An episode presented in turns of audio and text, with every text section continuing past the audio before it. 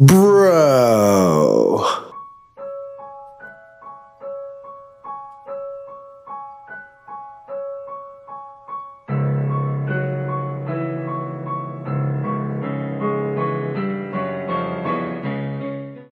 Welcome back to another prediction episode on When the Bell Tolls with Big Cuz.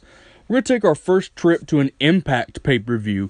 We normally don't cover Impact or TNA, whatever we'd like to call it, but we felt the need to cover Slammiversary this year because it essentially is a willy or won't they debut pay per view.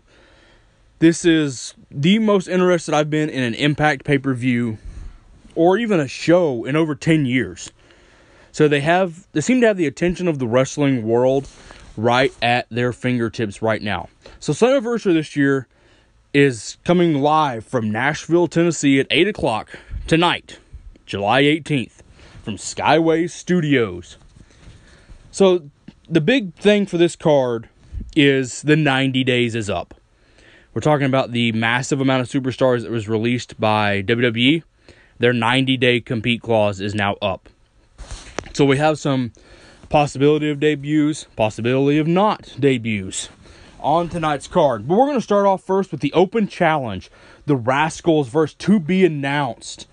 So I, I asked the, the family and the guys who they thought the to be announced was going to be.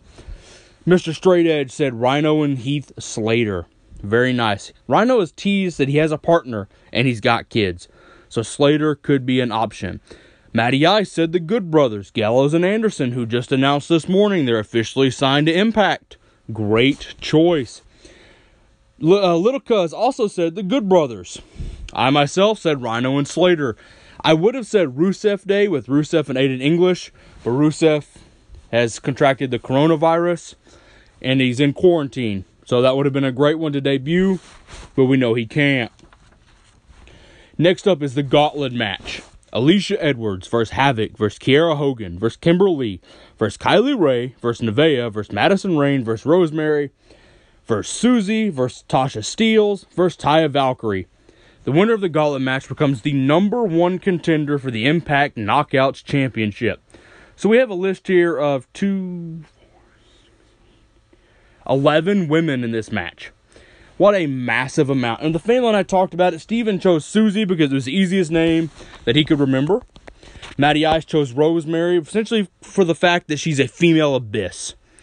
Same reason Little Cuz also went with Rosemary. I went with Taya Valkyrie. She's the most intriguing knockout on this in this match because she's been champion. She's very, very athletic. And the fact that Vince somehow let her out baffles me. It didn't offer her a contract. Taya Valkyrie, I think, is your new number one contender, and she wins the gauntlet match. But good, good guesses, guys. And I think whoever this prediction, whoever the winner is, could be the next Knockouts champion. Up next, we have the Impact World Tag Team Championship. The North, who's held their reign for well over a year, versus the ageless Ken Shamrock and Sami Callihan. A weird tag team, but a very physical tag team. The family and I discussed it. Mr. Straight Edge chose Shamrock and Callahan. I chose Shamrock and Callihan. Little Cuz chose Shamrock and Callihan. Matty Ice is the only one different in this. He went with the North to retain and continue their year plus long reign. This is also a chance where the Good Brothers could debut after the match. Who really knows if they're going to debut or not? Next up, the Impact X Division Championship. Willie Mack, the champion, versus Chris Bey. Very interesting. We I've seen a lot of predictions that say Chris Bey is the future of this division. Willie Mack, I compared him to a smaller Keith Lee. Could be very interesting. Mr. Straight Edge chose Chris Bey. So did I. I went with Chris Bey to upset Willie Mack in this match. Matty Ice and Little Cuz chose Willie Mack to retain his X Division championship and at some point maybe become option X. Cash in on the World Heavyweight title. So it could be interesting. This may be where a Super Eric or Eric Young turns up. Who knows? He's been teased with a cape and mask for weeks. Up next, we have the Impact Knockouts Championship. Jordynne Grace, the champion, versus Deonna Purrazzo from NXT. She was released and pretty much showed up the next week. The rumor has she is not currently under contract with Impact 2. She's just there to make appearances. Who really knows? I don't see him taking the belt off Jordynne Grace if Purrazzo's not signed. Matty Ice went with my guess as well with Jordynne Grace to retain her belt. Mr. Straight Edge and Little Cuz chose Deonna Purrazzo to become the new Knockouts champion. I feel bad for whichever one loses this match because you automatically are back down on the ladder because of the new number one contender gauntlet match. So, I don't see any knockouts really debuting on this because there's not been teased any knockouts unless it's like a Maria Kanellis. That's only the real only possibility that I've seen. Next up, we have a unique match, an old school rules match, which means no DQ and no countout. For the TNA World Heavyweight Championship, the self proclaimed champion Moose versus Tommy Dreamer. Mr. Straight Edge with an interesting approach in this match. He chose Tommy Dreamer with the help of ECW. Maybe the Dudleys could be Sabu, Sandman, RVD. Very interesting. I like the ECW reunion thing and an old school rules match.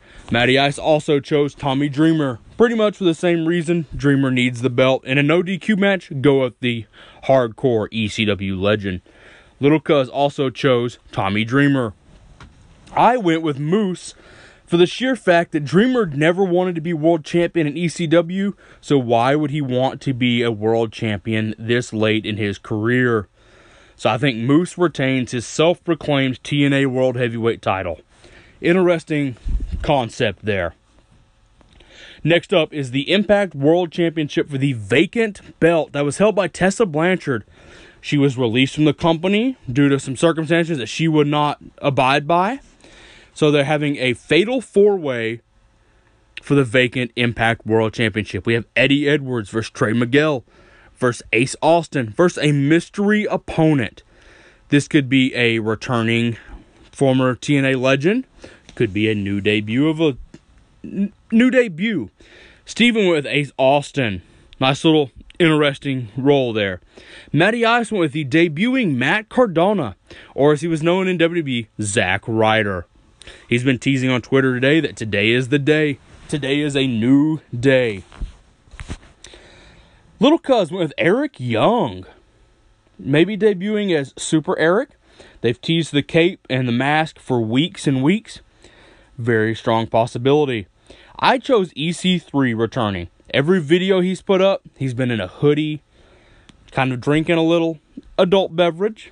Every impact thing they've put out has a guy sitting in a chair with a hoodie drinking adult beverage. So I would not be shocked to see EC3 as your new Impact World Champion. So I wanted to pose this to everyone that listens to this. They've been teasing for weeks a former world champion will be at Slammiversary. But he's not alone.